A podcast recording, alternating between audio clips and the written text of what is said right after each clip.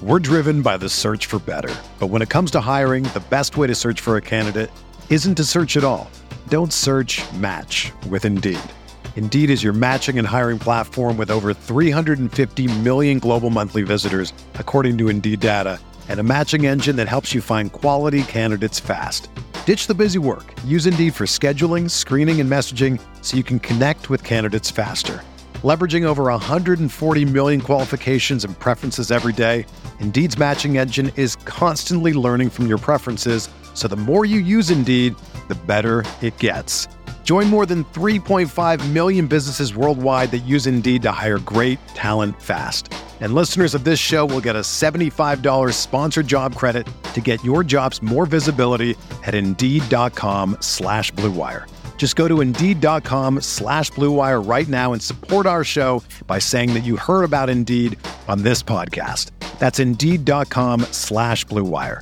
Terms and conditions apply. Need to hire? You need Indeed.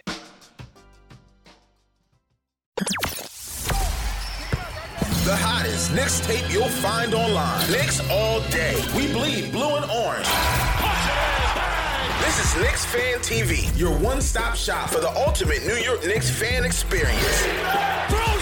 News, rumors, debates, post-game live streams featuring live callers. Let's go Knicks, baby! And now, your host, CP, the NY Fanatic.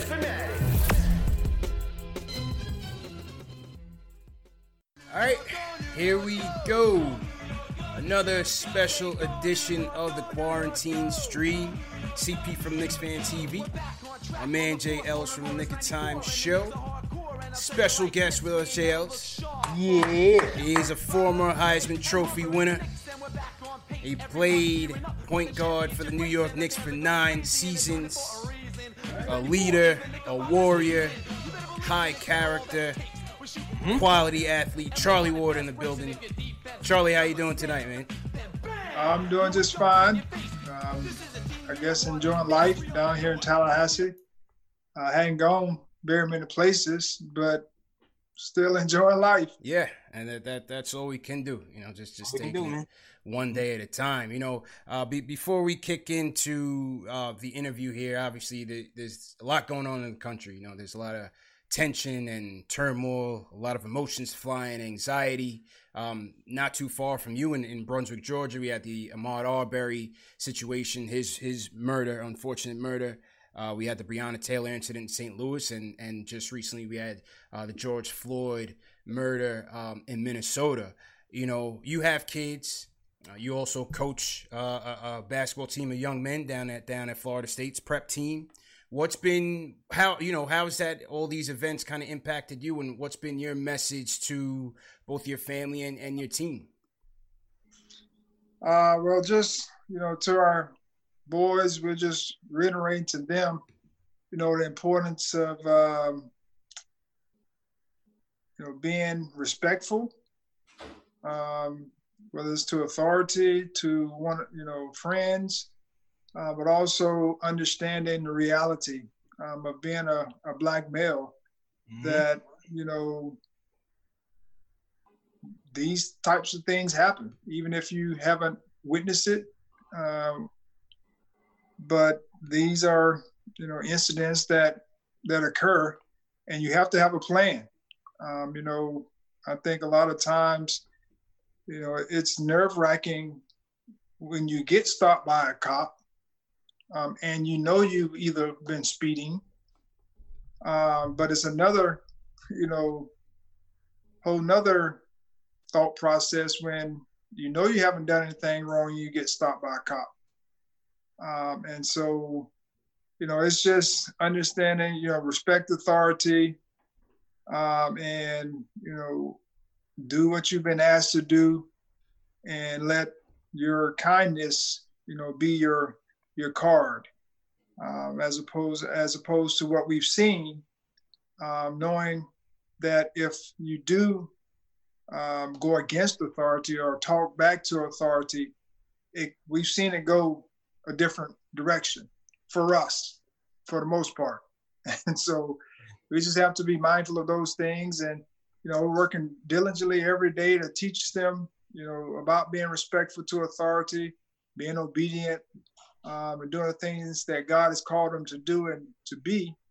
Um, and, you know, and, and, also just keeping their eyes open, uh, understanding that sometimes uh, what you see uh, when it comes to um, interracial relationships, you know, we've seen the, the other side of it. If something goes wrong, but we're also seeing where things go well and there's no issues, but there are some family members that may not like it. And, and so just understanding all those dynamics and things that you have to talk through and think through uh, before you jump into those type of situations um, is something that we, we talk about a lot. Yeah, it's interesting, and you know, I, I have an infant son here in, in, my home as well, and you know, that's a conversation that that I you know plan to have with him at some point. And as you said, it certainly could be a nerve wracking situation, whether you were in the right or in the wrong. Just those encounters with with with law enforcement are, are oftentimes tense. Um, yeah. So you know, hope we we hope for justice, obviously, in in these cases, and and hope for healing for for our country, and, and ultimately we'll have some unity. Um, but you know, as I said, we definitely appreciate you coming on and, and, giving us some time and a welcome distraction to these things to kind of share your moments, uh, the the good old days as we would call it with, with the Knicks. Um, so as we kick it off, you know, you were a superstar athlete at Florida State, a two sport athlete uh, with football and basketball. We've had other two sport athletes come in our lifetime. Bo Jackson, you know, playing football and baseball. Yeah, Deion Sanders uh, going to your alma mater, playing football and baseball. John Elway as well. How were you able to maintain, you know, the discipline to mm. to balance both sports and excel at both sports at such a high level? Um, well, I do. I have a book out um, and it's called The Athlete. And it's uh, called The Athlete because that's what I did. You know, that's what I enjoy doing, uh, being an athlete. Um, and so growing up, I played everything. Uh, when it came to uh, ball at the end of it, you know, I, I enjoyed um, doing those things where we played in the streets uh, played in the backyard, played in you know in the neighborhood, uh, playgrounds, wherever it was. I just enjoyed being an athlete. And once I got to college, you know, I made up my mind before I got to college that I wanted to play both sports. Um, I didn't know I would have the success um, in either sport, uh, but um, I just knew that I wanted to be able to to compete um, in basketball and football because I enjoyed playing sports. Um, and, and, you know, it worked out, you know, in the end, when I, I, was in school for five years, which was a dream come true for me. I was grateful that, you know, I was able to play, uh, uh, be in school for five years. So I got redshirted uh, my second year. I was a punter my freshman year. And I got redshirted my second year in college for mm. football. And that's when I went out to uh, play basketball full time, um, starting in October. Um, and that gave me a leg up because I, I was redshirting football, and so Coach Bowden allowed me to do it. Um, and I went out and enjoyed it, had you know a good season, and that kind of started my clock in a sense of playing uh, basketball uh, full time once I finished you know football. And so for the next um, two years, um, uh, uh, for the for the next year, the next year after uh, the year that I played basketball full time, um, I went back. I was back and forth um, from playing football because I was still a third string quarterback, um, and and so I wasn't getting any reps and game reps. Mm. I was more scout team, and so I was back and forth in November, the month of November, and uh, first part of December when we were getting ready for a bowl game. Um, and then while we were at the bowl game, you know, I went and played some basketball games. Um, I flew, I practiced in the morning, um, and then I flew out that that evening to go and play in a game the next day. Um, you know, a basketball game, and then I flew back to um, to, to bowl practice. And so, you know, that was fun because I was, you know, playing two sports. I'm enjoying it. And then once I started playing my junior year, um, I I had to, you know, I played football um, the entire year, and then I would go out for basketball um, either the week after, uh, which was my junior year. I went the week after. My senior year, I waited like a week and a half or so before I went out because of the bowl game. Uh, was beat up pretty good. We played Nebraska in the championship game, and so I had to allow my body to rest uh, for a little bit before I went and started playing basketball. I bet. Yeah. But um, you know, I just enjoyed it, and I was grateful that I was at a great university that also helped me achieve achieve my goal of um, getting a degree mm. uh, while I was there. So, you know, in the five years, I was able to obtain my degree in therapeutic recreation. And so that was another milestone and accomplishment for me to be able to get my degree before I left. Mm. And then I had the luxury of playing two sports on top of that. So uh, I definitely had the American dream. For sure. Absolutely, absolutely. And um, I know you ended up winning a Heisman. Um, but you're one of the first, I think you are the first person to ever get a Heisman to not play in the NFL. Um, so tell me what led you to basketball instead of playing in the NFL? Like, what was that process? Or what was that uh, thought process? Well, the whole process for me was uh, my senior year. Uh, after the football season, um, I made up my mind that I was going to go and play basketball uh, for uh, for my senior year at FSU. And so, because I was a senior um, and one of the leaders coming back to the basketball team, um, I just felt like it wasn't right for me to uh, go and leave them high and dry. And secondly, I wanted to leave my options open for potentially playing in the NBA. Um, and so, with that decision, I knew there would be consequences, just like all decisions have consequences. Mm-hmm. Um, the consequence that I knew I would have is I wasn't going to be 100% committed to the NFL because during the month of January is when they had the draft. Um, and I wasn't prepared to go to the draft because I was playing basketball and so I missed the combine. Oh, okay. Um, back then, the combine wasn't like it is today, but it was still a, a process uh, for the NFL draft. And so I missed the combine because I had a basketball game, and plus I wasn't prepared for anything um, to to compete or do. Um, and so that uh, with that whole going to play basketball my senior year um, opened up the door for me to have an opportunity to play both sports. Mm. Um, even though I knew that I wasn't 100% committed to the NFL with that decision, but it still gave me an option um, to be able to to either work out one, which I did, um, pro day here at Florida State. Um, I did my pro day, um, but after my basketball, my senior year in basketball, I really um, chose to spend more time preparing for the NBA draft. Okay. Because I was behind. Mm, so, all right, there were some guys who might have thought that, you know, in the 90s, um, black quarterbacks weren't necessarily looked upon as guys who were desirable to to lead a team in the NFL. Um, and also, you happen to be a, a six foot guard in the NBA. Height is also something that people regard in the NFL. Do you feel like those things contributed to you not being drafted in the first round in the NFL, or or was it just that you just kind of took off? Um, I think there's a little bit of both. Um, you know, during my time, there was Tony Rice, Major Harris, um, those guys were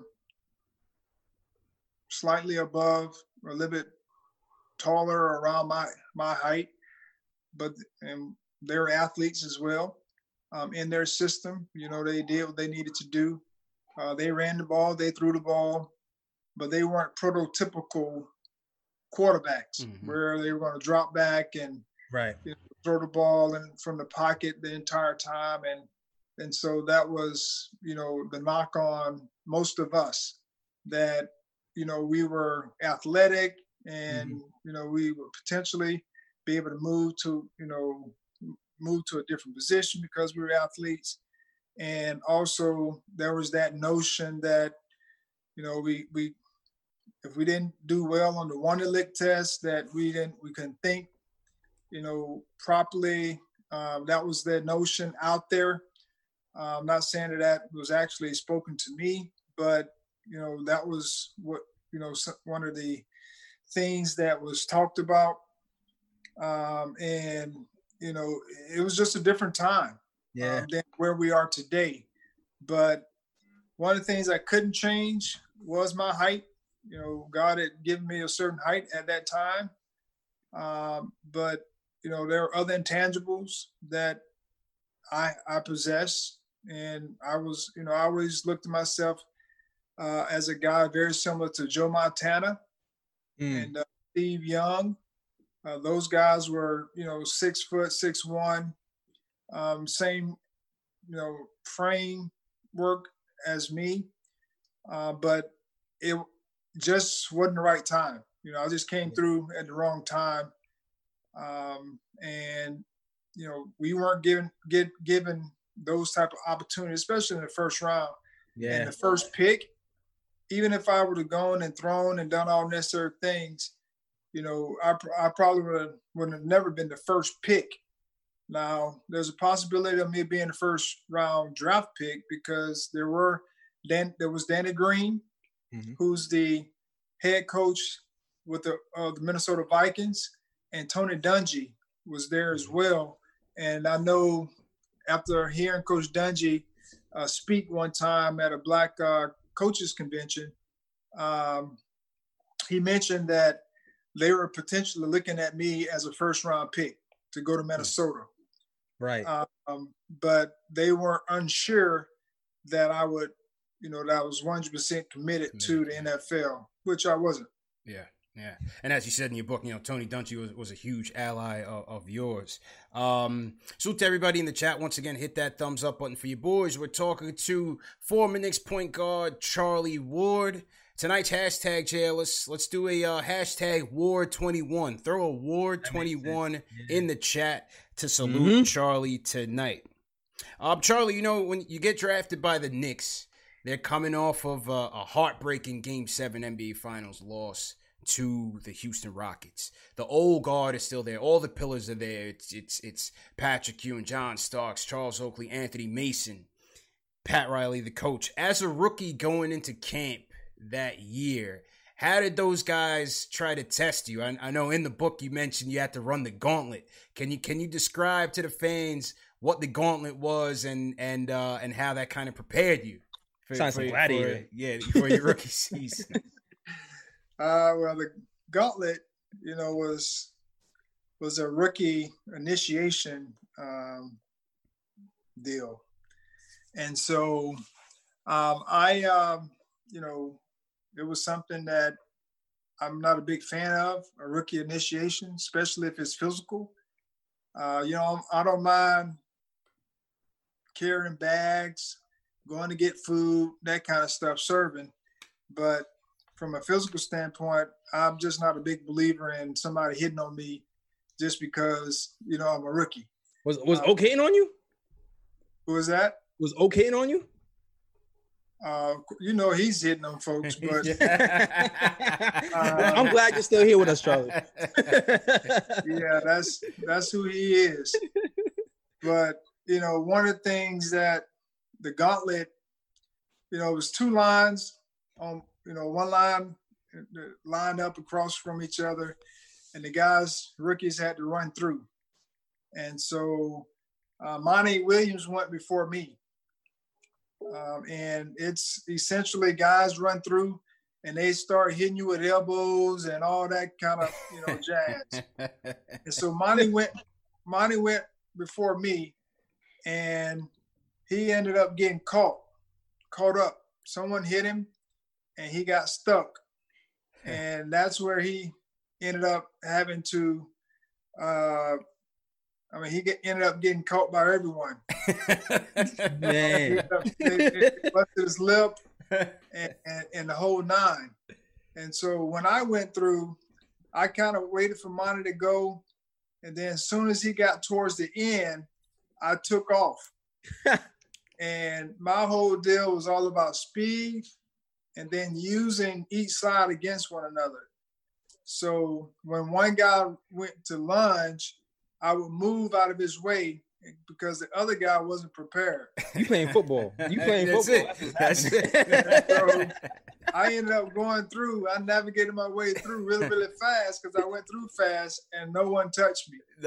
And so, and so I missed I missed that part of the initiation, but I did get the Oakley Oakley treatment uh, on our on we were in scrimmage uh, our team, you know, five on five, and I was going for a layup, breakaway layup, and he came with his fist mm. and hit me in the nose. Uh, but it was a retaliation because I gotten him like a few plays before on some on something. So he was getting me back, and you know I knew it was part of the the game. Uh, as part of the initiation part, you know, no layups and those types of things. and I didn't say anything. I just kept playing, and from that day forward, I had no issues with Oak, and he also t- took care of me. Man, tough, man. tough love, tough love. Yeah, yeah that's that's a funny story. you know, in that there was a crowded backcourt. Uh, the the Knicks had had made a statement when they drafted you is that um that your leadership qualities had really stuck out to them. But but, but it was a very crowded backcourt. You still had Derek yeah. Harper, you had Doc Rivers there. Obviously, mm-hmm. Starks was, was a was a mainstay. Um, who were some of your mentors that season that kind of got you through? Um, well, I was blessed, you know, to have some great veterans um, you know, in my in my position. Uh, so Derek Harper, uh, of course, Doc was there for half a year. Uh, Greg Anthony was there, um, and so you know between those three guys, you know the guy that I admired the most and learned a lot the most from was Derek Harper because of course he was a seasoned vet. Um, he had a family, and he kind of took me in under his wing um, in a lot of respects. And so I would go over to his house. His, his wife Sheila, you know, cooked, and I, you know, got a chance to see his kids, know his kids, um, and you know that was a big, big thing for me because that's what I wanted to do. Um, I wanted to be a husband uh, while playing in the NBA. I also wanted to have kids, and I wanted to have a long career. And you know, Derek was one of those guys that had a long career, even during that time. You know, at that time, um, he had been in the league for quite some time. I'm not sure how long, but uh, that's the kind of career I wanted to have, and so I wanted to learn from him. Um, of course, I also, you know, gravitated towards Herb, Herb Williams, school, uh, because he was another veteran that had been in the league for quite some time, and Herb took me under his wing uh, as well and taught me, you know, how to be a professional. Um, he had some great stories. Some of them, of course, were a little boring, but he still told them. Um, but you know, it was all great learning. And you know, there were other guys on the team, but I just didn't gravitate towards them because they were in a different. They were going in a different direction than I wanted to go. Mm-hmm. Uh, but um, those guys I learned a lot from. Um, you know, when Buck Williams came to the to the Knicks, you know, I learned a lot from him as well because he's a seasoned vet. Terry Cummings. So, you know, I was a young young youngster still mm. when those guys were coming through. Um, and, you know, I just always gravitated towards them because they had been in the league for so long. And I just wanted to figure out, you know, what they were doing to make it. Right. And, you know, I was grateful to be able to play you know, 11 years in the NBA, and you know, our credit, a lot of credit goes to you know those guys that I just talked about. Right. Yeah. Yeah. So the Knicks and Miami, they had a pretty big rivalry. Uh, and there's an infamous rivalry that happened. There's an incident, incident that happened in 1997 with you and PJ. walk me through that incident with you and PJ Brown. What happened and what led up to the whole backflip of Car- Charlie Ward into the onto the floor? Uh, well, you know, the Knicks and the Heat, we all had always had um, intense uh, games, uh, series, especially in that series. Uh, there's always going to be some tension because both teams were very similar. Um, you know, it's just like a marriage, just like friendships. Um, if you have people that are alike, they're going to always be, you know, at odds with one mm. another, and and so that's why they always say opposites attract. Um, and so, but for us, that was what it was. I mean, we were we weren't opposites. We were the same, and same mentality, same plays, uh, pretty much the same type players. Uh, the coaches ingrained the same mentality. Mm. And so when those things happen, you're going to have incidents uh, like the one that happened with PJ and I. And that was more of an intense end the game moment. There was nothing more than that. Mm. Uh, actually, PJ and I are, you know, still friends. Oh, it's um, even even even after that, um, he's actually supported you know, our football programs uh, when I was coaching football. Right. Um, and so we recognized what it was.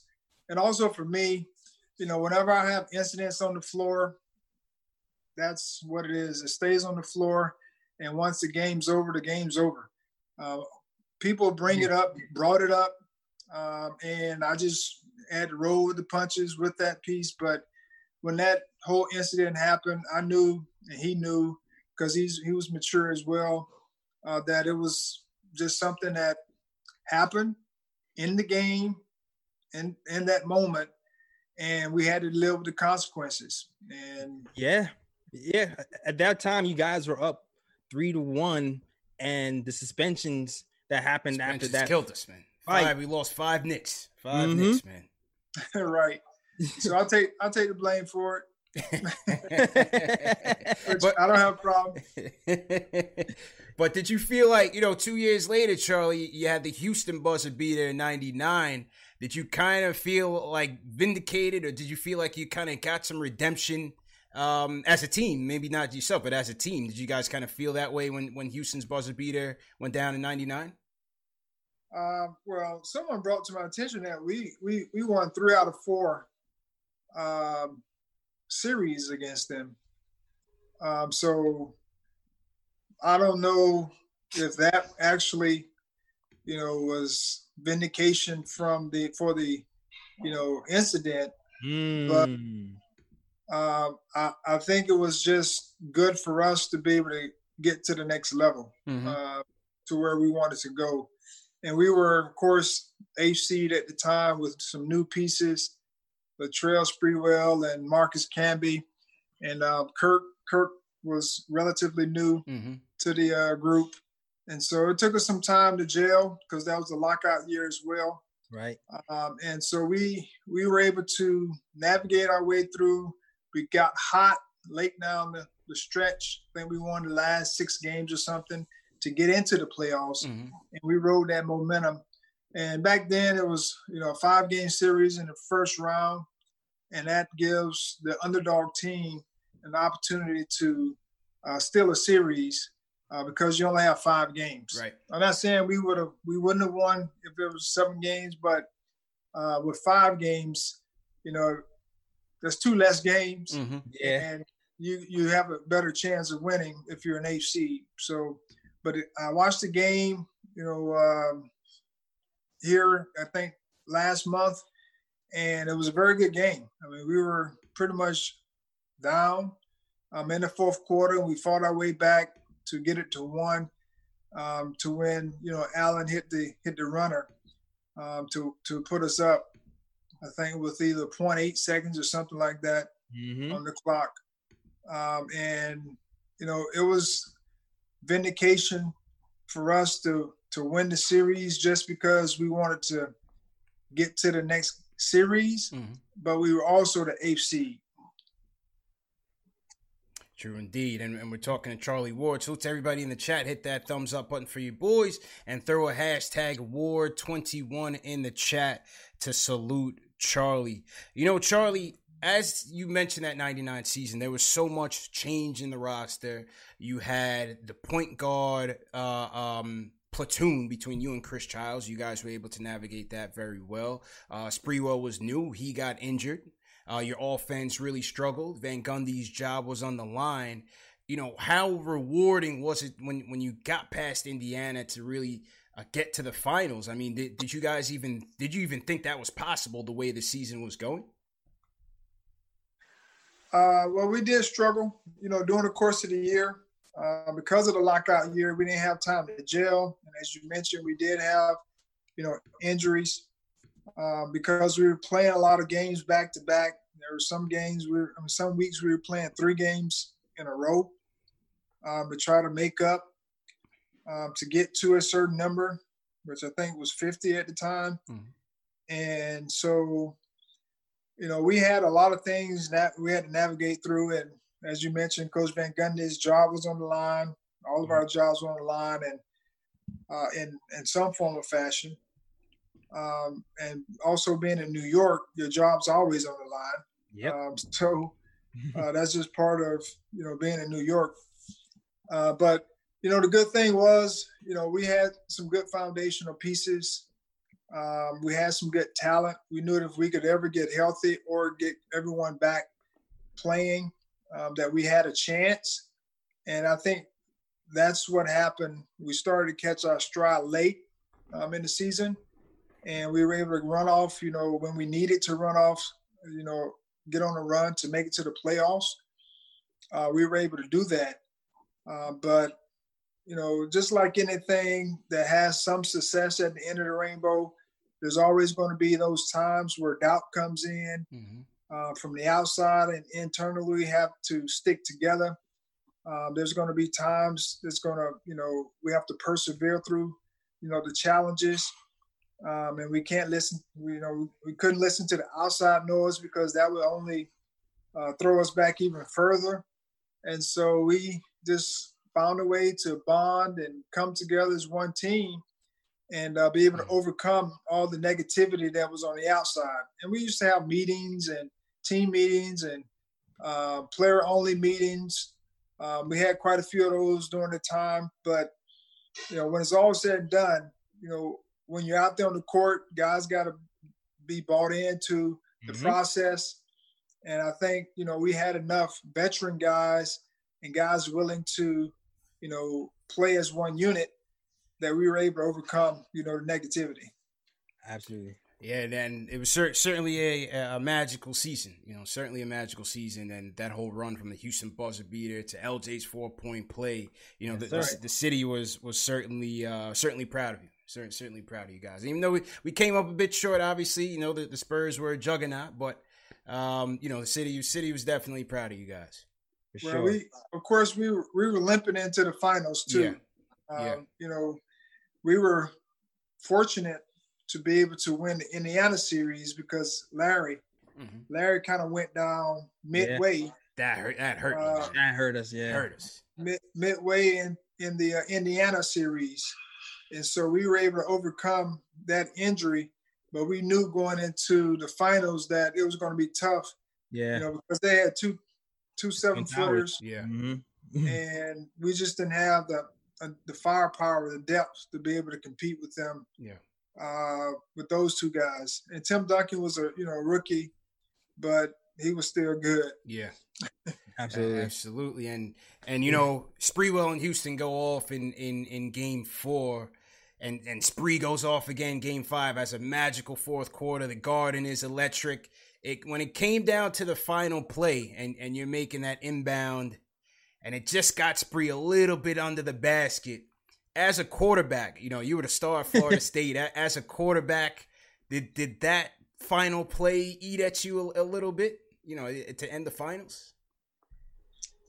Um, I mean, initially, I'm sure it did. Um, now, of course, see it again. I probably would initially, but you know, we had practiced that play, you know, numerous occasions, and you know it was either going to be a hit or miss deal because I'm going to have to anticipate uh, the slip, um, and so you know it just wasn't meant to be. That's yeah. all I can say. You know, yeah, it happens. I, I, made some made some some some some good passes, um, like the pass to LJ uh, for the four point play. Mm-hmm. Right. Uh, he was he was like the last resort to resort to uh, getting the ball, um, and that got tipped, and he ended up catching it, and you know, of course, getting the four point play out of it. And so those types of plays they do happen, and you know, it just wasn't meant to be. Yeah, yeah. You know, Charlie, you had your MSG moments though. Um, on Mother's Day, uh, Game Four versus Miami in the playoffs. Once again, you know it's always Miami. You had 20 points.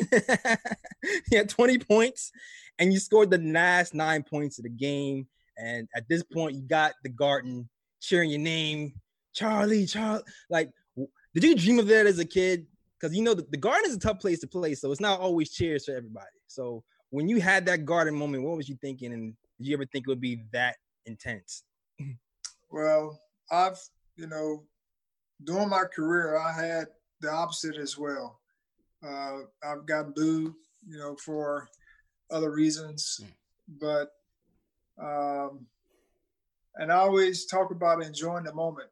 You know, that's one of the things I tell people today is, you know, whatever it is, enjoy the moment. Mm. Uh, because when you enjoy the moment, um, you look back over your time and you won't have any regrets whether it's positive or negative. Um, and because that means you've learned, you know, at that time and you've enjoyed, you know, the good and the bad. It only shapes you uh, both ways. You know, it shapes you to be better people. Um, and so, you know, I enjoyed that moment because that was the first time our oldest son, who's 20 now, uh, came to the game. He was just uh, born in February. Um, and so that was his first game.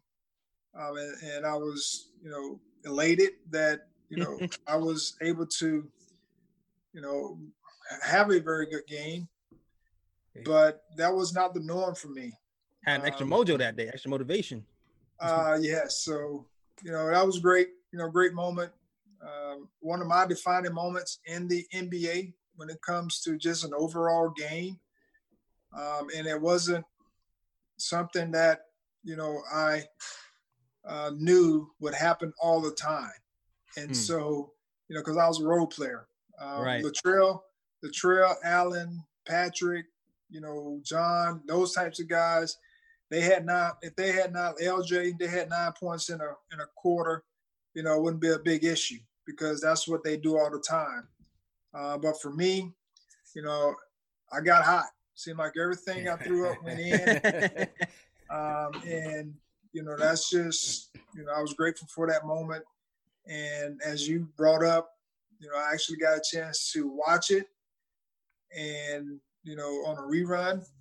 And it was um, something that I was like, wow, that's me. Surprised yourself. I right? did that. Yeah. years later. Uh, that's very interesting. And, and, once again, we're talking to Charlie Ward, former Knicks point guard. Throw a mm-hmm. hashtag Ward21 in the chat to salute Charlie. Hit that thumbs up button for you boys. Um, Charlie, a couple more questions for you. You know, as I had said earlier, the, the Knicks, when they drafted you, they really pointed to your leadership skills. Uh, I heard an interview with Allan Houston and yourself, and, and he mentioned also in the book uh, the Charlie Ward effect, you know, that effect that, that you had on the team. Jeff Van Gundy also gave you credit for that. But you were never known to be a rah rah guy or, you know, the most boisterous in the locker room. So, how were you able to command that respect with the, you know, the demeanor that you had? Uh, well, you know, everyone knew where I stood. Of course, I'm not perfect in any stretch of imagination. Um, and, you know, one of my slogans or things that I always talk about with people is humility will always win. Uh, and so when I had negative incidents, whether I was right or wrong in the incident, um, you know, I always wanted to be humble um, about it. um, whether it was through apology and the way I treated people. Um, and, you know, people respect the work part because a lot of them saw, especially Coach Van Gundy, who was my mentor, uh, my coach who helped me with my skill development um, over the course of my uh, NBA career early on. Uh, he saw the work that I put in, uh, the attitude of being a good teammate, even though sometimes I, I didn't want to be a good teammate, but overall, just having a great uh, attitude uh, for you know my teammates, and then just wanting to do the right things, you know. And you know, there there are a few times where, you know, some people won't challenge like the best players, hmm. but mm. You know, I'm I was one even though I wasn't a uh, superstar. I just want guys to understand and know that there are ways you do things and handle things. And so, you know, there's an incident, there's, there's quite a few incidents that happened, but there's one incident where, you know, sometimes as professionals, we get to a point where we get uh, numb to the fact that someone else may have to clean up our mess. Mm. Um, and so, you know, Patrick, after it was after a Dallas Mavericks game on the road, he was upset that we lost and might have been going through a stretch where we were losing games. And he came in and kicked kicked the he came in and kicked the uh, trash can. And it was a big trash can. At least he didn't punch it like a Mark did. yeah. So he kicks the trash can, and all the trash is on the floor. And so the managers or someone started picking up the trash. And so, you know, he was frustrated, and I wasn't so much frustrated with the loss, but I became frustrated because of the response of one of our best players and then expect someone else to clean it up. Mm. And, so, mm. and, so, I, you know, I just I just rose up and say, you know, with a strong, stern voice, you know, that he should be the one to pick it up. and not and not the trainer. And I told the trainers, don't pick it up. Let make him pick it up. And of course, he was in front of everyone. Whoop. But you know, the key was it wasn't so much, you know, we're all frustrated, but we got to make sure that we're, you know, handle our frustration the right way mm. and don't expect somebody else to clean up your mess just because you're an NBA player. And mm. that's one of the things that bothered me the most. And that's just one incident with Patrick.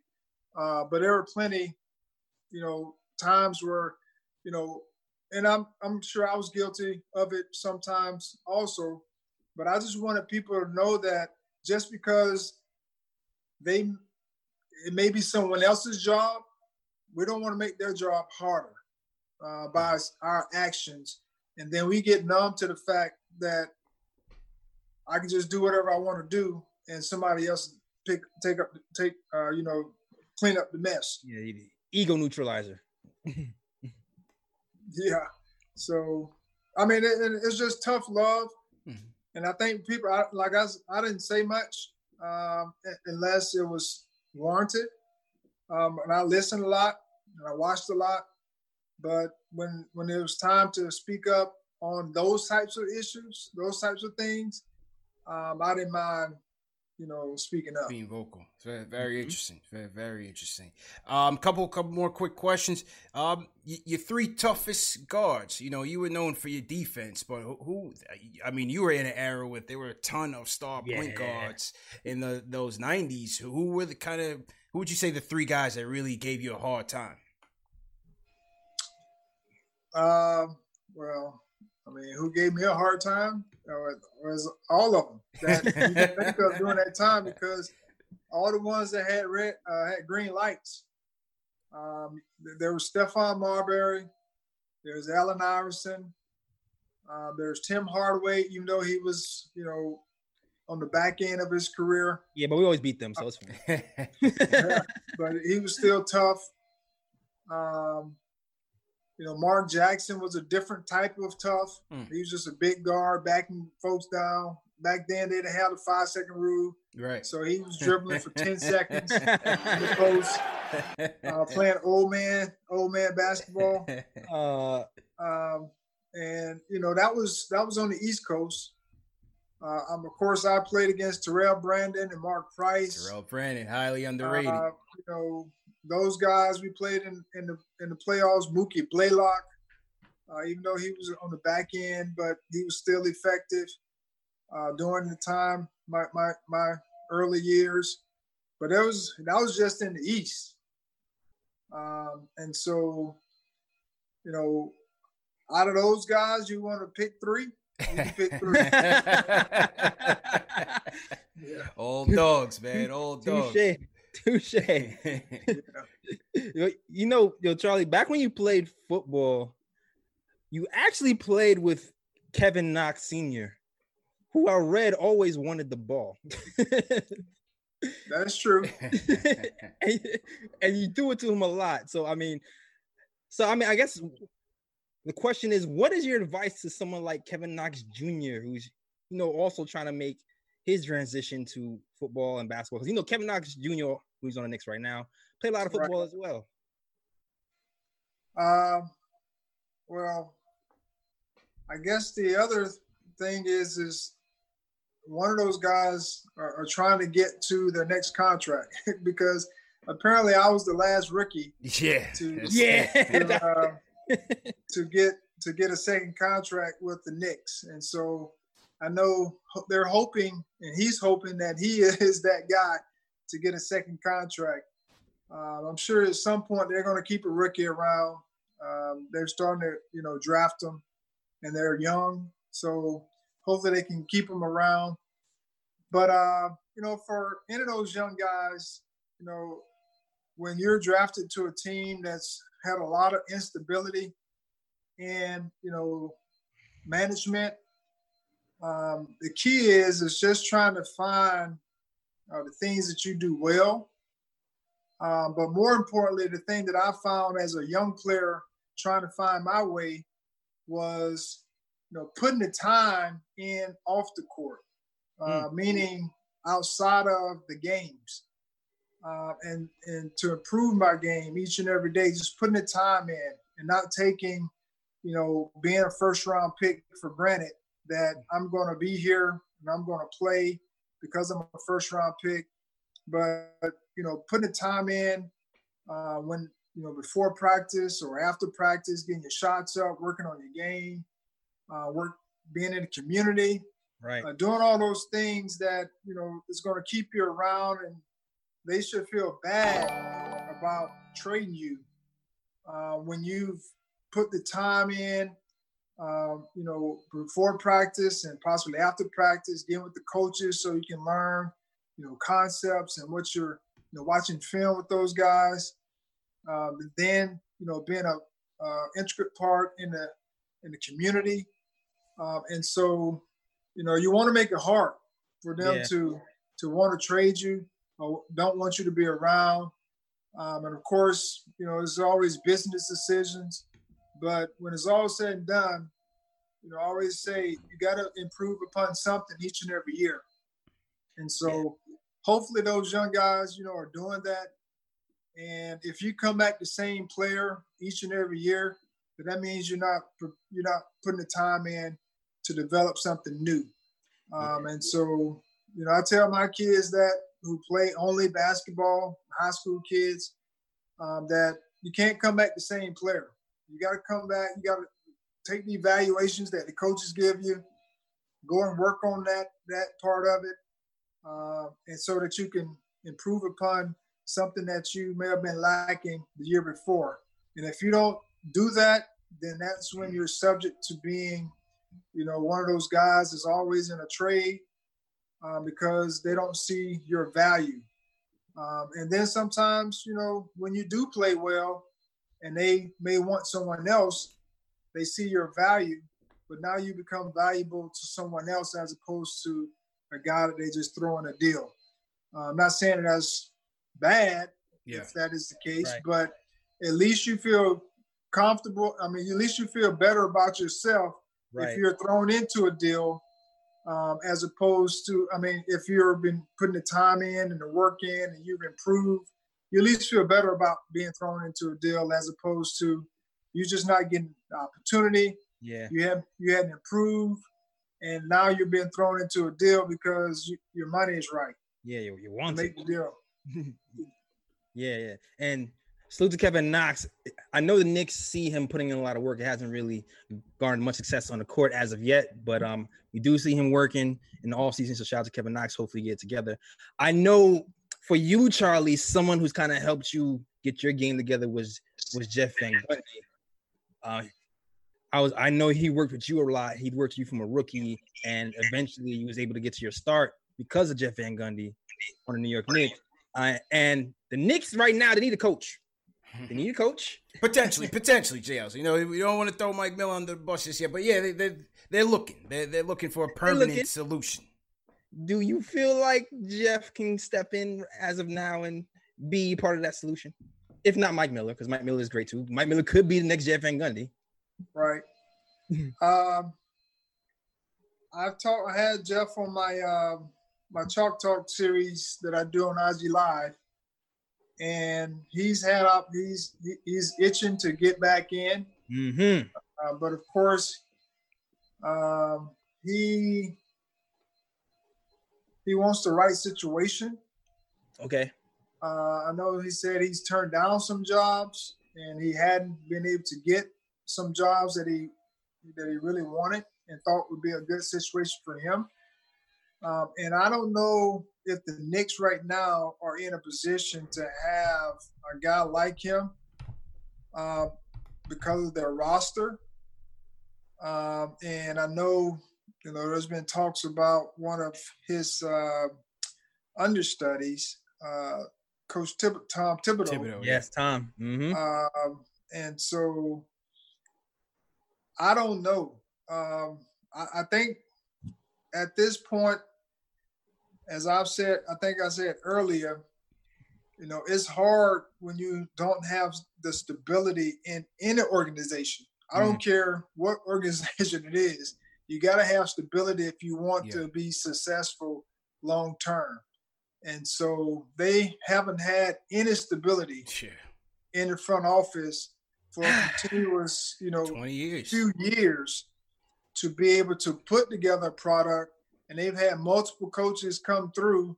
And when you start having that type of turnover, uh, yeah. turnover in a program or a system, uh, whether it's players, whether it's coaches, you're not going to have any success because you may have one year where things go well, and then you, you got to, you know, seem like you got to make a move here or whatever the case may be. But you know, it's been it's been that way for quite some time. Mm-hmm. And until they can get some stability in the front office, they're getting ready to potentially make some more changes in the front office this year because they got a new president. Yep.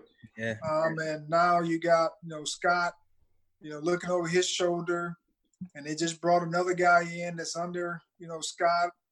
And, you know, it's well, just one of those deals where it's hard to be able to overcome that kind of, you know, instability in the front office because, as I've said time and time again, you know, whenever the president, the athletic director, the AD, the head coach, and you can line them up in any organization, whatever that organization is, when all those people are aligned, you're going to have great success regardless if it's the first year or second year or whenever it happens. If everyone's aligned, then things are gonna, you know, at least you'll have some success. But if you hmm. got any one of those things out of line, where one guy's looking over his shoulder because he's not sure if his job is secure and he may go and do something to the team, as I've heard, you know, that Scott you know, not having a contract after this year, um, or whatever the case may be, thinking about what may be happening and changing the whole team or changing some pieces. That may try to fit what he where he is right now, having a one year deal. Um, and so now that throws whoever if he doesn't make it, you know, whoever comes in now has to go and get some more groceries yep. uh, to fit yeah. his, you know, fit his style of eating, and you know, as an analogy. But now you got a whole nother vibe, whole nother so, reason. Yep. I, I heard Van Gundy. That's it. Sound like Van Gundy don't want us. That's what I heard. So again, it sounds like Van Gundy don't want us. That's what I heard from you. Uh, well, I don't know. I don't know if that's the case, but I do know he understands. He's been around long enough, and he understands uh, what it takes to be successful. And right now, the Knicks are so the stability piece stability. is is not mm-hmm. in place. Yeah, for a guy like him. Yeah, like I was I mean, telling JL, Charlie, I said uh, he doesn't have that much hair left, man. We, we can't stress him out too much on this team. He's got to go to a ready-made so situation, man. You see the evolution, I mean, Charlie. You see it. So good. They, they, they, have some they have some good young pieces. The yeah. Knicks they have yeah. some good young pieces to build around. Um, but they should probably think about doing it the way Philly did it, not tanking the way they did to get draft picks, but you know they're you know, continue to bring, try to bring in some good pieces um, to be able to help those young young guys develop. Yeah, I just know, I know for me when I came into the league, I had veteran guys that took me under their wing, um, right. um, and I wasn't, I, I, didn't have, I wasn't thrusted into the the the process or the playing, you know, right away. Hmm. And so I had some time to develop um, but I don't know with the league getting younger each and every year. Um, you know, young guys are coming in at 19 years old, and they're asked to be the leader of the group because they're the first round, first pick, yeah, uh, lottery pick, and now they're being asked to lead, and they're just at a point where mature, they're not mature enough to do that. And of course, they have skills, but as we all know, you know, skills aren't all the things that you need um, to be successful, and also to be able to lead a veteran, or uh, be able to lead a team to either the playoffs or beyond. Um, and so, you know, there there's some they have some time, and I think Leon, you know, he has a plan, just like mostly, uh, you know, everyone else that comes and gets a new job. And I just pray that you know they're able to give guys time to work a plan. Yeah. You know? I mean, if, if Mike Miller's the guy, and he, I thought he did a pretty good job taking over. Mm-hmm. You know, me too. The Fitz, the Fitz deal. Um, you know, they did what they need, that what they had to do as far as what they thought was best. Uh, getting rid of uh, Coach Fitz because, you know, when when a when a coach feels the stress and the pressure of his job being on the line, it trickles down. Hmm. It's a hmm. trickle down effect. And so it came to a point where there was so much coming from upper management, whether it was in a newspaper or, you know, behind closed doors, that he couldn't effectively do his job well because he had so much stress on his plate. And it, and he couldn't think properly. And as we all know when it, when we're in stressful situations it's tough to think. Yeah true. Yeah. you know i don't care what kind of you know what kind of situation you're in it's tough to think um, through stressful situations. And so it was just a lot of stress and, and I think it was affecting his job and, and it was time for him to move on so that the team could progress. Um, and, and, Coach Miller came in and did a great job of rallying mm-hmm. the troops and at least making them pers- uh, respectable each and every game. Of course, they did have some outliers, but for the most part, uh, when I saw they were competing um, and close to winning, and he could be the next Jeff Van Gundy. I said that so many times yeah, on this program.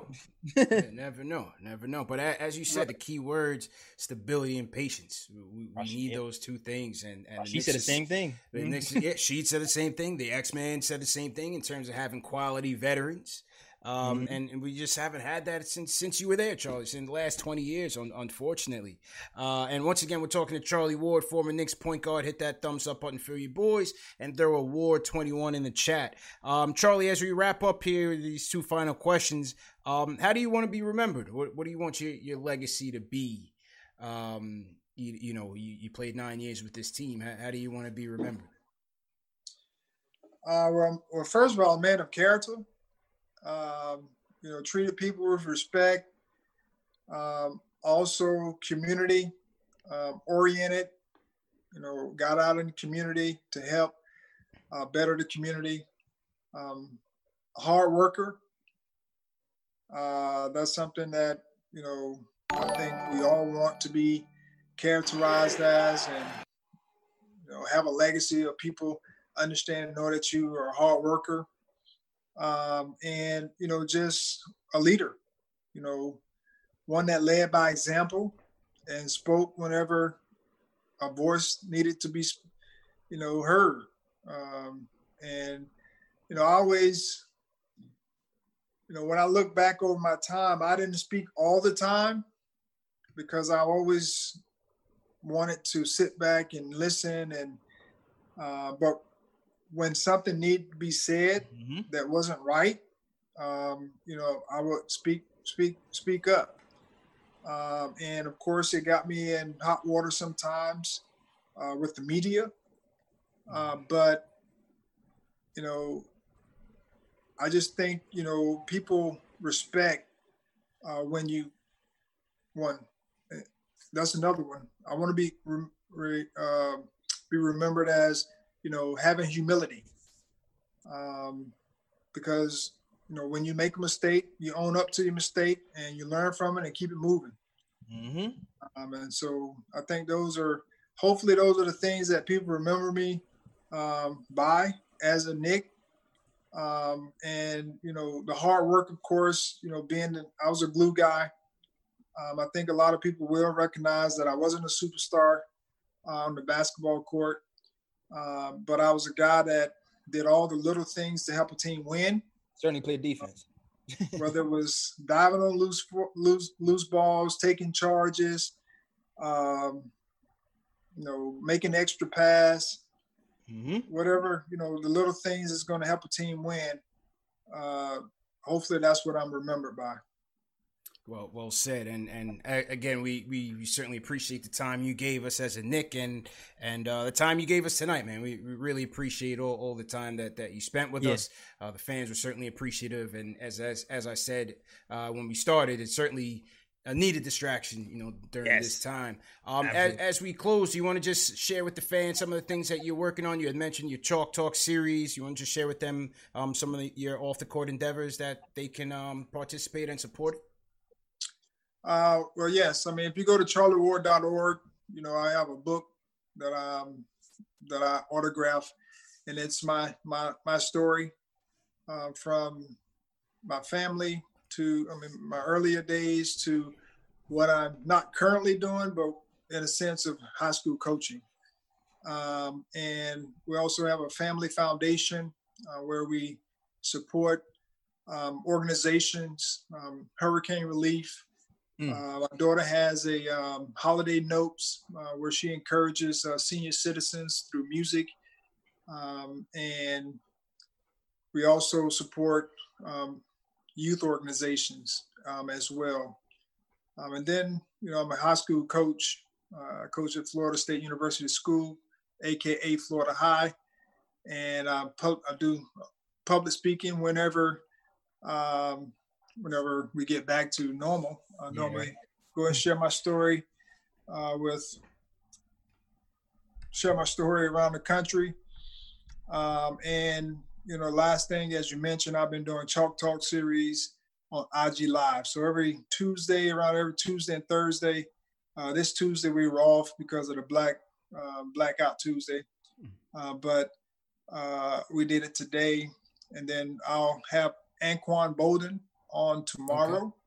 Okay. Nice. Uh, of course, you know he's an Florida NFL State. great, but uh, he's a Florida State alum, um, and he also has a player coalition um, that he started um, around the time when Kaepernick, you know, started taking a knee um, to for social injustice. Um, mm. And so he'll be on tomorrow, whatever Tuesday and Thursday. I'm chopping it up with someone, talking about something um, of importance um, that we can all learn from, and just things that, um, and it's different. You know, it's not all sports. Mm. Uh, for the most part, most of the people are sports oriented or in that field, but uh, we we talk about life issues and life lessons that we we've gone through and we've been able to you know help um, others you know understand it better and you know we're we're not experts we're just life experience sharers right Right. Well, that, that's excellent. And we just threw the links um, in the chat to your mm-hmm. website mm-hmm. and also your Instagram. It's at Charlie Ward Official. So you guys make sure you check out the Chalk Talk series. Charlie, th- thanks again for the time, man. We, we definitely appreciate it. You have some people in the chat saying you look great, man. They say you look yeah. like you could still play right now. Yeah, yeah. I was going to ask you a question. What What's your skincare routine, man? Like you look like you got the fountain of youth, man. I, I cannot at this point. I cannot play. Um, I would I I can't even run up and down the court. But um, no, I uh, for, um, many of y'all know if you've been following. I think some of y'all been following me. You know, I had a mini stroke about two and a half years ago, um, and that got me. And, I do believe my, my, my stroke was related to stress, stress mm-hmm. on the job, um, and led to some bad eating habits.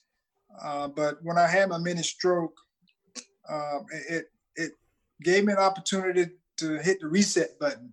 Uh, God gave me another opportunity to be able to get to to work on my you know eating habits, and so I became a vegan, a plant based eater, and you know I started to exercise more than I was doing before because I, two days a week is better than zero days. Right. right. zero days. Um, but you know, just being able to move and those types of things. Uh, but you know, I don't. When you start eating plant based, uh, unless you're eating a lot of sweets outside of that, um, it's hard sometimes to lose weight um, unless you're eating a lot of uh, beans mm-hmm. and rice and just those types of things at the wrong time. Uh, but you know, it's been good for me um, to to you know two and a half years I've been a vegan, mm-hmm. uh, eating plant based diet, and you know it's been been very helpful. And of course, I can say this, you know, uh, sometimes. Um, I mean, it, you say it may look one way, but in reality, it may be something totally different. Mm. so, mm. so uh, you hide some things well. Yeah, well, so we're certainly glad you you you back to full strength, or at least it appears to be, and and right. you know work, working on recovery. Uh, certainly um, important, especially in our community, to maintain a good mm-hmm. diet and and certainly exercise, maintain our stress levels, especially during these times. So, uh, once yeah. again, Charlie, man, thanks again for spending some time with us. Uh, great to hear from you. Great to see you, and, and hopefully you'll you'll join us again down the road. Yes, sir. I appreciate you guys. Thanks for. Uh, I know you've been I think you've been on a couple times at IG. Yeah. Mm-hmm. Um, checking checking us out, and so I appreciate you guys following us. Uh, absolutely, and uh, and we'll be tuned in as well in the Anquan Boldin interview. So thanks again, Charlie. Be safe and uh, have a good evening. All right, y'all do the same. All right. Go New York, go New York, go. hey. Perfect segue. Perfect segue. Charlie Ward, ladies and gentlemen. excellent, excellent, excellent. Throw Ward 21 in the chat. That, that was that was a great interview, man. Charlie, thanks again. I appreciate you guys. All right. All right, that was uh, Charlie Ward. Hit that thumbs up button for you boys. Another quality, quality post game live production.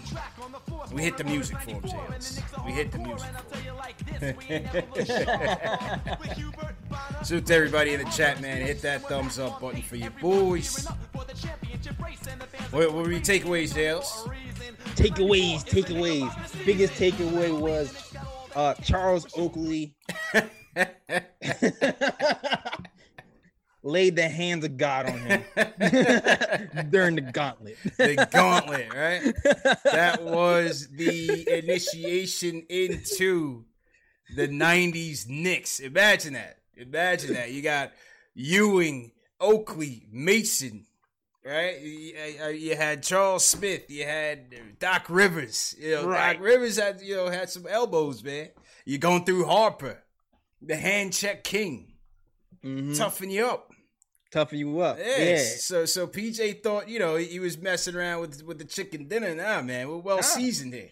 My man played football. It's not. It's not all sweet when you're quarterback. You you taking some hits. People need to realize, like, don't look at Charlie Ward's NBA stats and Don't equate that to the type of athlete. This this boy was the creme de la creme in the country. A two sport. You know how hard it is just to make it to the NBA, to the NBA or the NFL, much Yo, less be considered for both.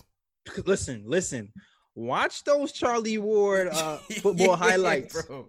That boy, that boy is bad. That boy was a That bad boy is boy, bad. The man. spin move, spinning Yeah. out the pocket, throwing 60 yards on the move. Bro, 200, 400 pound dudes running after. Yo, that dude was nice. Charlie Ward was a bad man in college, man. And and again, again, think about this. He basketball was a, a passion of his, but he played it as a hobby at Florida Yeah. State Hobby. and still made it to the league first round pick. Yeah. And He they was- still knew that and and knew that he was coming in as a project because he had to get up to speed. And he still made it as the top 300 basketball players in the country and got playing time. Eh, crazy, crazy. It's interesting because you're doing research for this guy. I, I ran, I ran across a clip of Penny, Penny Hardaway's Yep. giving Charlie Ward praise. Yep. Yep. How about we we didn't even touch on this and this is in his book and his book is very good, man. I definitely encourage you guys um, while we while we um, are in the downtime and the phone lines are up 657-383-1509. Let us know what you guys thought about the interview or whatever else you want to talk about. Um, MJ invited him to his locker room after the Bulls versus Heat game in Miami. Charlie was down in Miami for the Orange Bowl, and MJ was more impressed that at that Florida State had beaten North Carolina in basketball, and he was impressed with Charlie Ward. Invited Charlie Ward into the locker room to meet him. As you know, MJ did that, you know, with, with certain celebrities. You know, Charlie was a rock star, man. He was a, Yeah, he was a rock star at Florida State. So Out here. um incredible incredible athlete and stand-up guy you know stand-up yeah, guy I think he played a little baseball too. he got drafted by the yankees jay Yeah, ellis played he baseball got too. He's a drafted pitcher. by the yankees it was like so like- do not sleep on the type of athlete that charlie ward was man he was an absolute beast an absolute beast so yeah, um, man. Very interesting. Jackson. Yeah. yeah, very interesting, man. You had Bo Jackson, you had Deion. Um, most recently, you had um, Jameis Winston was playing two sports. So that was interesting. And then the fact that, um, you know, he faced some adversity even playing college at quarterback at Florida State. You know, there was a there was a stigma Yeah. um around black quarterbacks and again he, he mentioned it to you you know He in, did. in terms of just being the scramblers and and Mhm. the you know questioning their IQ and the smarts and bi- ability to read defenses and make the right play and and he broke down that barrier You yeah. know, he's one of the players that For broke sure. down that barrier but I think Mhm. You know the NFL yes they questioned his commitment to the sport but I think that was still part of the issue you know it's still it's still part of the issue now you see what they how they treated Lamar Jackson most recently, Jalen Hurts. They asked Jalen Hurts if he was going to play wide receiver in the league. And he said, "No, I'm a quarterback. Don't like make no mistake. I'm a Exactly. quarterback." Yeah, And man. um, you know, in terms of the height situation, yeah, back then it wasn't that many starting quarterbacks around that height, but uh, you know, now you look at it, you have Baker Mayfield, you have Russell Wilson, you know, Super Bowl uh, uh, uh, winner. Kyler Murray's in the league right now. Drew Brees, right. who you know got dragged all over social media today. We'll talk about that later. But you yeah. know, there's, there's, a lot of guys uh, around six feet, six one, having success in, at the NFL level. So yeah, like you, yeah. if it wasn't a running back, he was nothing really. But yeah, yeah, yeah absolutely, man. Hang on one second. So to everybody in the chat, hit that thumbs up button for you boys. Just getting the uh, the phone lines activated. All right. And um, yeah, man, A- excellent interview. Um, our guy Ward. While we are on the topic of interviews, we got another guest coming on Sunday, Jay Ellis. Oh, really? We might as well tell the people right now because Sunday for the matinee edition, we got Raymond Felton coming oh! through. Sunday, 3 p.m. That's right. Ray Fell is coming through to post game live. Let's get it going. Ray Fell is coming through. Why did we trade you? Why? hey, listen, first first tour Ray Fell was was was solid, man. First tour Ray Fell. First tour Ray Fell was solid. I yeah. I remember when when Curry torched you, but I also remember when you got that block at the last second. All right. Yeah, yeah, yeah. That's he, Ray he was solid. Ray, Ray That's Ray Felton, man. He's Ray always gonna have solid, man. He, he had the heart. Even the heart beginning Knicks tape, Ray Fell was solid, but you know after that he kind of fell off a little bit. But you know we'll talk to him. We're gonna talk to him yeah. about all that, man. He, he, was giving he was giving Amar'e all the oops. Man. Absolutely, absolutely. uh, he, you know before he left, he was averaging um, seventeen and nine, bro, or 17 and yeah. 17 6, 17 and nine. Um, so you know that the D'Antoni system. Have we was, had a decent uh, point guard since Ray Felton? No, no, we haven't. He might have been the last. He was the last decent point guard we had. He, he was the last. So Ray Fell is coming through Sunday at uh 3 p.m. So the phone line's up 657-383-1509. Definitely uh, give us a call and and let us know uh, uh, what you guys thought about the interview or anything you want to talk about. So to everybody in the chat, hit that thumbs up button for you boys. Uh, definitely shout out uh, Julian Blum in the chat, all the mods, Park City Dion, how you feeling? Yeah, MIG yeah. Livingston Mills, what's mm-hmm. going on? Nick Flair, how you feeling? Who you, who you want to shout out, Jails? Yeah, John Talento, of course, Angel A1s, uh, Ricardo Custer, my guy Alex Collins, who who's chat hopping, Craig Williams, Alex Collins was good. Land, yeah. I, I, saw Young Simba in here earlier. Yeah, that's okay. for you. I know he was here earlier. Mm-hmm. Zach Patan. Oh, shout out to you, Angel Angel A1 who, who sent you a super chat. Okay. Uh, he wanted to thank Charlie Ward for being here. Also, Orlando Santos, who also sent the super chat salute, as well. Salute, man. Salute Alex Holland checking in from Ireland. Um, super chats came in. Let me shout out Lawan Williams. Sends us a $10 super chat. Lawan, appreciate it. And uh, Fraser Coleman sends us a super chat, JLs. And, and he says, um, Charlie, are you going to call out Dolan for issuing a non public statement about George Floyd? Uh, so let's get into it. First and foremost, uh, rest in peace of George Floyd. Uh, it was announced today, Jay Ellis, that uh, the three additional officers who were uh, complicit in his murder um, are being charged as well. So, right. so another inch forward to justice, but just small, small inch, and and hopefully, you know, we'll we'll get some convictions, you know, by the end of the year, whenever this thing concludes. Mm-hmm. Um, your your thoughts on the whole Dolan thing that kind of took up some of our attention yesterday. What, what was your takeaways on that? What were my thoughts on the Dolan thing? I've been very active on Twitter, probably most of you seen. Mm-hmm. So I, I don't think it's any secret where I stand on this. I feel like Dolan absolutely dropped the ball. You have a building full of black employees, black athletes. you have a country whose culture is shifting. They're finally, it feels like the wool is coming from their eyes and are actually supporting um, the black cause for once in their life. We're living in the city. New York City is one of the most diverse cities in America. uh, we have all these other teams who have the wherewithal to actually stick up and say these things are wrong and make a public statement about it. And Dolan drops the ball and and says nothing. Now I do acknowledge that Dolan, yes, we've had one of the most diverse front offices in the NBA because of Dolan. But to me, for me, I need the actions and the words together. I, I, don't just need actions. I don't need words. I need the actions and the word. I am thankful that we did have one of the most diverse front offices ever, but words do matter to me. And I think the reason why the reason why inequality has happened in this country for so long is because there are good people who claim to be good people who watch bad things happen to people and don't speak up and don't say anything. And that's why thir- 10 years, 20 years, 30 years, 40 years, 50 years goes by and we're still in the same situation yeah. because yeah. people do not speak up. And I mm-hmm. didn't speak up.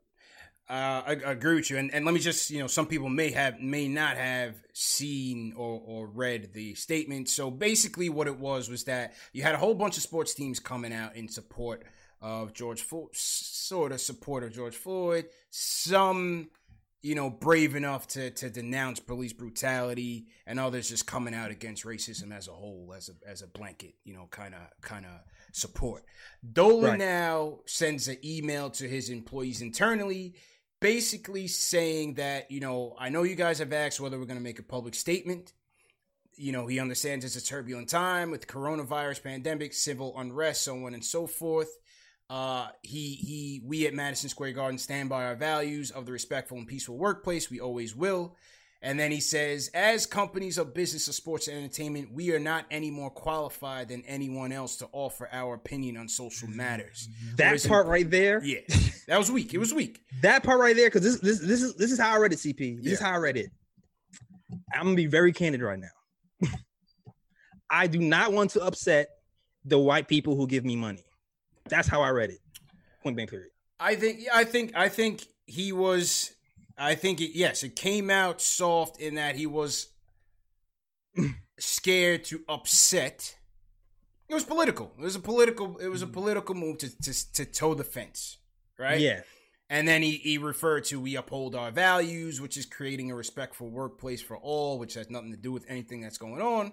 Um, that will never change. What we say to each other matters. How we treat each other matters, and what and that'll get us through tough times. Again, I don't think it was a bad statement. It was just a little too neutral. And because of that, he came out with another statement yesterday. Right? He came out with another statement yesterday basically saying um, you know, we denounce racism at all cost. He said yesterday I made a, a sincere attempt to provide my perspective on a very difficult issue. Let right. me be clear, we vehemently condemn, reject racism against anyone, period. It is very it is against every value we hold dear. My point yesterday was about the actions and importance of living our living your values. Uh, at MSG, we have worked hard to build an environment of inclusion and mutual respect, and those values are what we try to live every day. Racism is born from ignorance, blah blah blah blah. So he came out a bit more forceful yesterday. Better. Um, my opinion is I definitely uh, uh, agree with you. First off, let me say I wasn't expecting anything from any of the sports teams or anything like that. To me, that doesn't really bother me that whether or not a, a corporation or anything says something, because a lot of these things are hollow without the actions behind it. But I said mm. when he did come out with it, yes, it was internal. I felt like it was a little bit soft. As you said, this is a 80% black league. Your players Facts. are black. They are black fathers. You have black Facts. employees. It's not Facts. to say that Dolan is racist. I never accused him of that. You guys heard me and Oak going back and forth on that. Yep. So I never accused him of that. I just Same thought here. it was soft. And as you guys said, they said it, not me, that the brand needs a rebuild. They brought in Steve Stoute. So why not take that opportunity to take a leadership position? Boom you are a pillar of the community. Sports is a pillar of the community. If you don't notice exactly. that now, look at what's going on. We need sports as as a distraction. In and the middle of the greatest city in the world, that is completely divided between the community and law enforcement, all of which are patrons and supporters of yours. That was an opportunity for him to say a little bit more. And and let me just get a little personal my personal experience because I've it's been a tough week for everybody. Mm-hmm. Tough week, tough weekend. Mm-hmm. Been an emotional week, man. Right, sure. emotional weekend. Right. My job, where I work at, I've actually been impressed with the way my what my place of work has stepped up Yeah. And actually included uh, the black workers into the program and asked us, what can we do? What what do we need to help? They sent out a company statement. They had the blackout Tuesday and they set up different meetings and different Zoom meetings for everybody to learn about the history, learn about what to do to help other people. And they were very forward thinking and personally made me feel a little bit more include, included into the company. Like, and to me, that's how you lead. And and I guess was, for me it was even more jarring because I came from that environment. And I'm also saying my company wasn't always that way. It took a lot of work for them to get there, but it got there. So it's not too late for Dolan if if he, you know, listens. you know, yeah. listen. But to go from that and then to reading that to me was so scarce and me knowing what how I felt about the company when they actually reached out and went the extra mile to to learn and to educate and to ask us is there anything we can do like I felt like that could be done with the Knicks and it wasn't yeah it it was an opportunity missed now there was another debate going on about whether Dolan should speak for the black community or anything like that. That was ridiculous. That was never ever part of, of the argument or the issue with the statement. Nobody in their right mind is asking James Dolan to be a, a leader of the black community. No, no, no, no, no, no. Don't no. get don't don't get that confused because that's ridiculous. Like I said, I didn't really care if he made the statement or not. I just thought that when he did make the statement, it was a bit soft. At the end of the day, those who are passionate about making a change in the community should still do so right? Like it's not mm-hmm. about relying on James Dolan to do anything. No, no, no. That that had nothing to do with anything. It, it just sets a standard. It just to me, it just right. sets a standard. Sets a stone. Do it. Like it's ridiculous to say that. Listen, the other 28 teams made a statement. Mm-hmm. None of them are leaders of the black community. So it's even no. ridiculous right. in itself to even say that. Right. So, so you know, and again, Listen, I've spoken to MSG employees that come out in in his uh, support that say, you know, he's not a racist guy, gives us opportunity, whatever. You look at the front office, excellent, excellent report. You talk about what what he did for Tyson Chandler. It's not about um, it's not about you know labeling him racist or anything. Right. I don't believe about, he's racist, CP. I don't right. believe he's. Racist. It's not at all about that. It's just about saying, you know, with the again, you said it, not us, that the brand needed a makeover right? The brand was getting hit in the media. And I just thought that was an opportunity to, to grab the Bulls by the horns and be like, you know what? Yes, it's just words, but listen, words matter.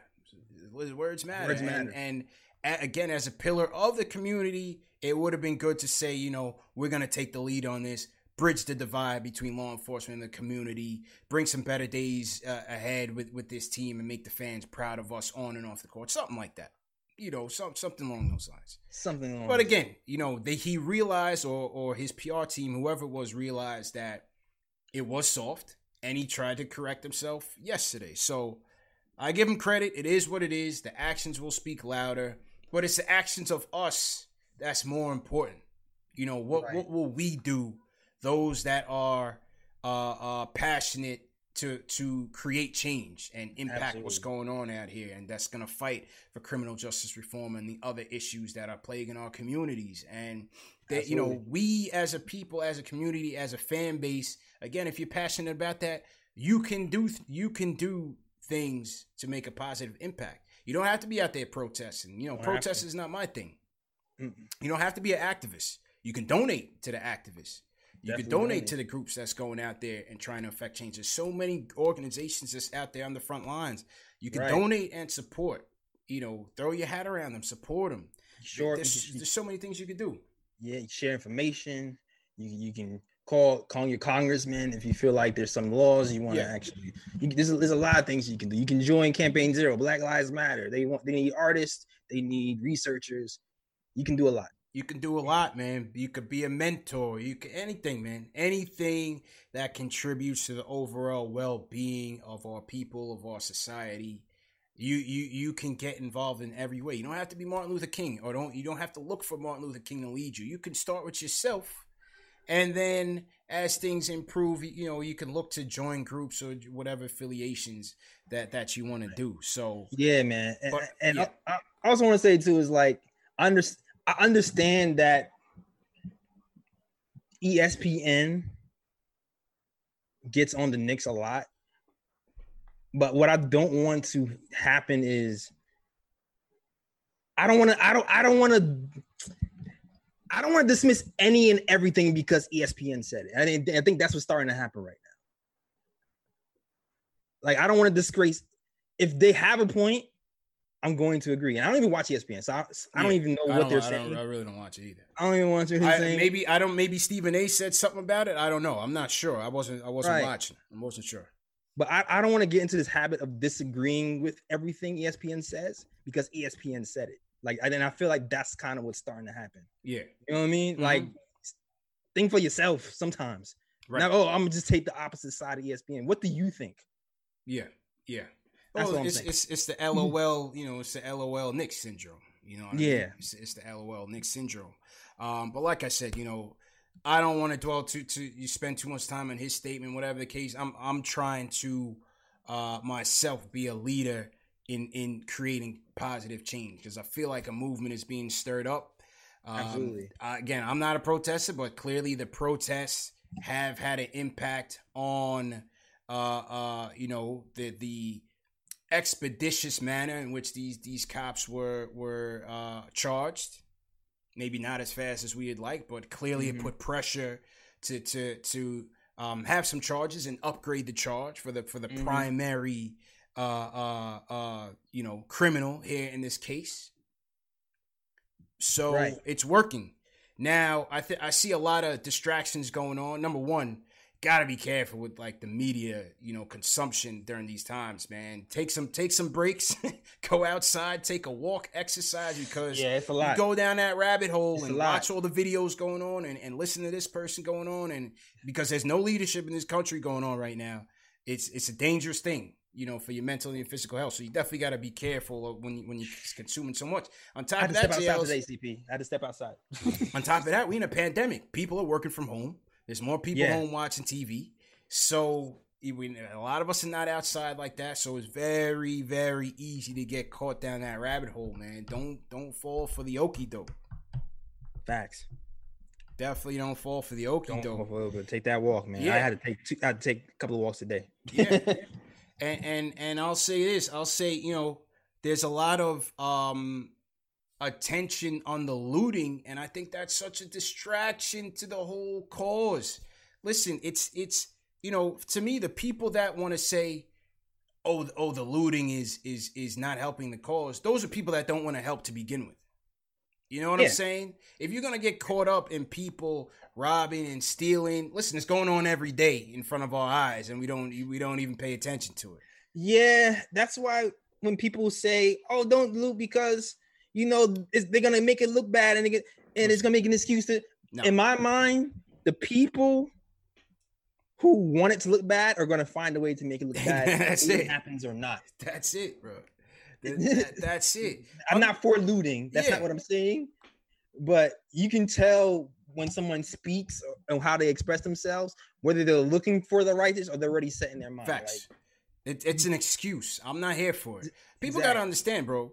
In every uh uh catastrophic situation in ev- there's always going to be people looking to take advantage whether it's uh uh hurricanes earthquakes right? The, the fake red cross people that's calling your house to donate money. There's always people going to look to Mhm. scam when times are in distress okay do i feel bad that macy's and whatnot is getting looted not really they'll get that back they're major corporations that will get that money back i feel worse for the mom and pop stores absolutely. you know the Fordham Road thing. I'm not. I don't like that. You know those people that worked hard to set up themselves for the American dream and and exactly. you know have to now clean up the mess of. It's a lot. Of, you look at the people getting caught.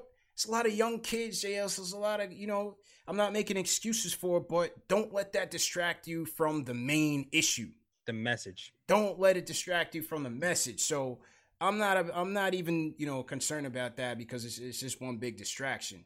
So my point is there's plenty of ways for people to get involved if if if you are passionate to do so, and let's let's do it. So Let, let's do it, man. Don't don't I'm worry work- about. Say that yeah, again. man. I'm ready to work, man. I'm, I'm, I'm, I'm gonna make it a part of. I'm ready to step it up. We we got to do it, and like I said, everybody has a lane, right? You, again, you don't have to. Don't look for the next MLK or don't try to be one yourself. If protesting is not your thing, don't protest. You know, use your craft, whatever it is. Use your craft and figure out a way to use it to enhance your community. Whether cool. you're an entrepreneur, whether you're a lawyer, whether you're a doctor, whether you're, you're a nutritionist, whether you open up a health food store, whatever it is, there's so many different ways um, um, to to make a change and make a difference using your path and your passions because mm-hmm. that's that is going to be the most effective way for you to reach people. Right? You don't have to reinvent the wheel. Definitely, you can just use your passions and use your skills to figure out a way to to enhance your community. Absolutely. Yeah, yeah, man. So, uh, well said, well said. Definitely. Um, let's go to um Ronnie Mack in the building. Ronnie, how you feeling? Okay, hold on. Yeah, let me rub you. Yep.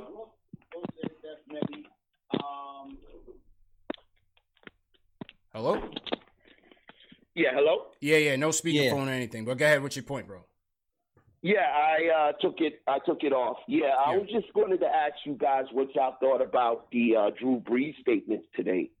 Yeah. And also, if players in general, NBA players, anything, do you feel like they should speak out more about what they see and get their voice? I just wanted to know what yeah. you guys think about that. Yeah, I mean, you know, Drew Brees' comments and, and what Ronnie Mack is alluding to is Drew Brees was basically asked again if uh, uh, if he would support players kneeling for at the for the national anthem again next season, and Drew Brees basically said, "Well, I'm not gonna support anything that that goes against." Uh, the flag and the military and the people that support our country and people that fight for our country. And it was a very tone deaf comment, especially with everything going on. Understanding that that's what Kaepernick had stood for.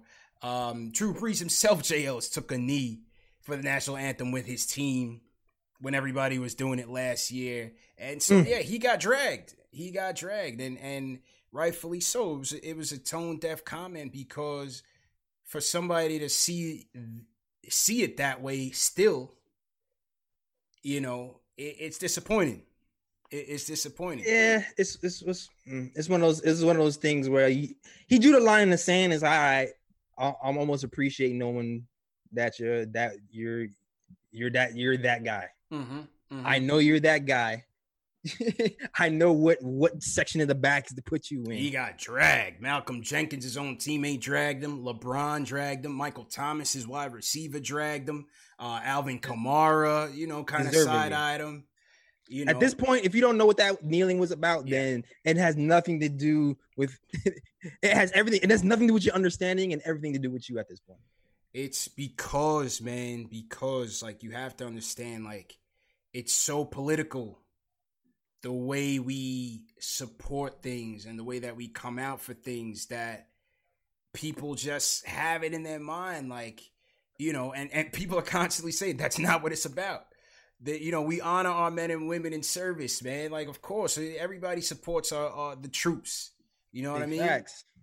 It's not about it's not about not disrespecting about a flag or anything exactly. like that. It's crazy. What about the people at home, Jay Ellis, that's watching the football game? How many people at home you think is standing up during the national anthem, hand to Nobody. their heart, and reciting the words? Stay right? scratching. You're on the couch dipping your wings in ranch. You know, checking your fantasy football, making sure your lineups are set before one o'clock, mm-hmm. and getting it in hats on and everything. Yeah, so it's just like you know, it, it's just crazy. But he'll he'll come out tomorrow and recant his statements, and you know that that's unfortunate for him. He he just missed the message. You know exactly. He, he just missed the message. So again, nothing to to get you know caught up or in a stir about, but you know you, you just hope he uh one day he'll get it. That that's I'm I'm not holding my breath. yeah, me neither. I'm a Giants fan anyway, so it is what it is. I don't I don't even care. Yeah, like it, it is what it is. To, to I'm on yo yo 2020 CP. I'm on my. I don't give. I don't give. I don't care what nobody think. I don't care. you, you, just can't. You just can't get caught up care. in it. You know. You just can't get caught. Up in it. I love it. it. But I actually love it. I I yeah. love. I love. I'm like I hate everything that happened. Yeah. But I love. I yeah. love this. I don't give it. I love it. I'm it just you know again when when you still stick to that it's disrespectful to the oh you oh you, oh you think it's disrespectful to, to kneel on the it's, nah, I just you're an idiot It's just again trying to toe. It's that Dolan statement, man. It's trying to toe the line and like not no. offend people who are against those causes. Let's be honest. Where do you stand? Where you do know, you stand? That's take, where I'm at right now. Where do you stand, stand, man? You got to take a stand and not be afraid yeah. Uh, of, the, of the blowback. You know, we're looking for the betterment of our society, overall betterment of our people, man. There's nothing wrong with that. It's not because I feel like I feel like the reason why society got stuck in neutral because nobody knew where we where you stood like yeah. racist stuff would happen and people would code it, hide it, call mm-hmm. you a mm-hmm. thug, do this, do that, do things in the dark, and then and then hold, hide their hand. Correct. And then you look crazy when you say, "Yo, this thing's happened to me," and he's like, "Prove it." It was like, "I can't prove it, really." And now you just look crazy and nobody believes you. I like this energy, CP. Where do you stand? You got you got to you got to take a stand. I like bro. this energy. You, you got to take a stand because uh, enough is enough uh, and, and, we we need to see some changes, some systemic. It's a, it's a revolution, bro. it has to happen. Oh my god, this I, I, I, this is gonna be me for the rest of my life. I gotta love it. Listen, that, it's just the reality. It's just the reality, man. But you know, again, um, again, you know, the, my message again is, you know, to, again, still we still need unity you still need to come together and absolutely the the the messages through the media the messages through our quote unquote leadership it's all division it's all division it's all division man so we have to stay sharp stay focused on the task at hand and and come together with the people that want to come together with us man and don't absolutely. you know don't be afraid to, to bond and vibe for a and common absolutely. cause Absolutely, and I, and I said it on Twitter too. Like that's the thing I love about sports. The thing I love about sports is it brings people together yeah. who otherwise would not be yeah. together. How many people I got cool with just from playing basketball, or them whipping my ass, or me whipping their ass, or what? Like that's that's what sports is. Yeah, and that's you see, you're seeing it now more than ever, JLs, with no sports, and how you know tense these things are. But if we can come together as fans of a team to support that team, we should be able to come to it should be easier to come together for other causes. We just have to take out those deep rooted learnings and and you know those those false narratives and those stereotypes that divide us in society. You know what I mean? Right.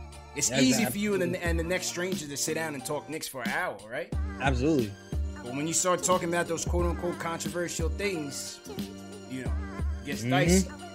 Gets super it, dicey. It gets dicey. So we should be able to come together the same way that we do around sports. Exactly, exactly. And that's the other thing about it too, is man, like sometimes, like depending on where they're coming, I, I don't jump down everybody's throat. Sometimes, sometimes I actually sit down and listen to see where the the weird, yeah, thoughts come from, and just try to dissect it and then hit them with a fact and see how they respond. Yeah, that's it.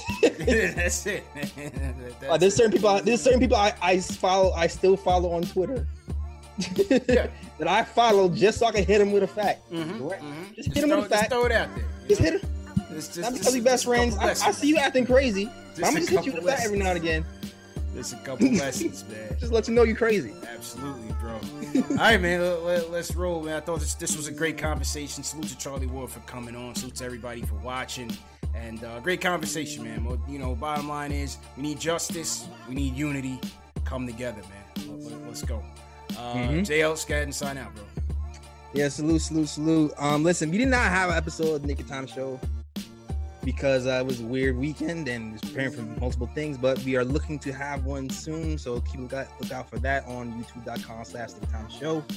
Um, also, definitely check out the old episodes on SoundCloud and iTunes and Google Play. If you ever listen, if you ever listen to us, we really talked about, especially in our old episodes, we really talked about social issues in our episodes towards the end. So this is this is an interesting time where I feel like next episode is gonna be good because we we go all going to be unleashed in our bag. So definitely check out the Naked Time Show. Also, definitely check out nakedtimeshow.com to read our blogs, read Ken's work. Dave just wrote something nice, and enjoy that stuff as well. And also get the merch, even though the merch is is, is coming out mad slow uh, because of the COVID stuff. Definitely check out the merch as well on nakedtimeshow.com. That is all. Back to you, CP. All right. Appreciate it, Jails. Great show, bro. Great job. And salute to everybody that joined us, man. Great show. Great job. Uh, remember, these shows are available in audio podcast format Spotify, Apple Podcasts, Google Play, Stitcher, Amazon, Alexa. Hit that thumbs up button for your boys. Subscribe to the channel and share these videos. Share these videos with a Knicks fan or a basketball fan next time uh, so that we can get more people in here. Um, is tomorrow. They're expected to finalize the reboot of the season, and it's going to yeah. reboot without the Knicks. So, uh, yep. what's being proposed is a 22 team, the 16 playoff teams, and the six teams on the bubble uh, competing with, with, the with the eight seed up for grabs in some sort of play-in tournament. So, we'll find out what uh, how that works tomorrow.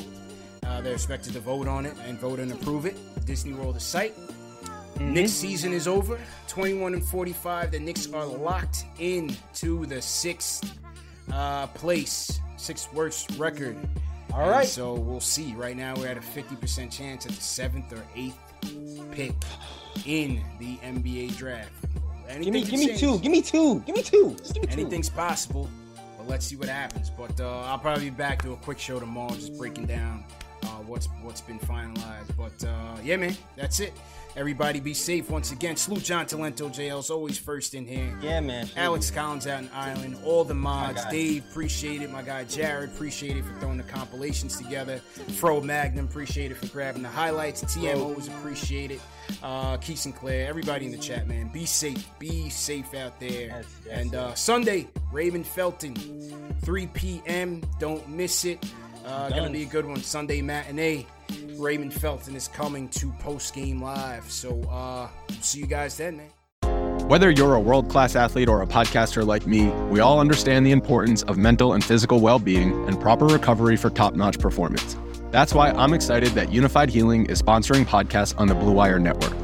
Unifyd Healing is a new and super innovative global network of wellness centers powered by Energy Enhancement System, or EE System. If you haven't heard of the EE System yet, then you'll want to listen up. This technology promotes wellness, deep relaxation, purification, and rejuvenation. Wherever you are across the globe, access to a center is easy and affordable. Interested in experiencing the EE System technology for yourself? Go to unifydhealing.com/bluewire to learn more and find a center near you. That's unified, U-N-I-F-Y-D, healing.com slash bluewire. No material or testimonials on the Unifyd Healing website are intended to be viewed as medical advice or a substitute for professional medical advice, diagnosis, or treatment. Always seek the advice of your physician or other qualified healthcare provider with any questions you may have regarding a medical condition or treatment and before undertaking a new healthcare regimen, including EE system.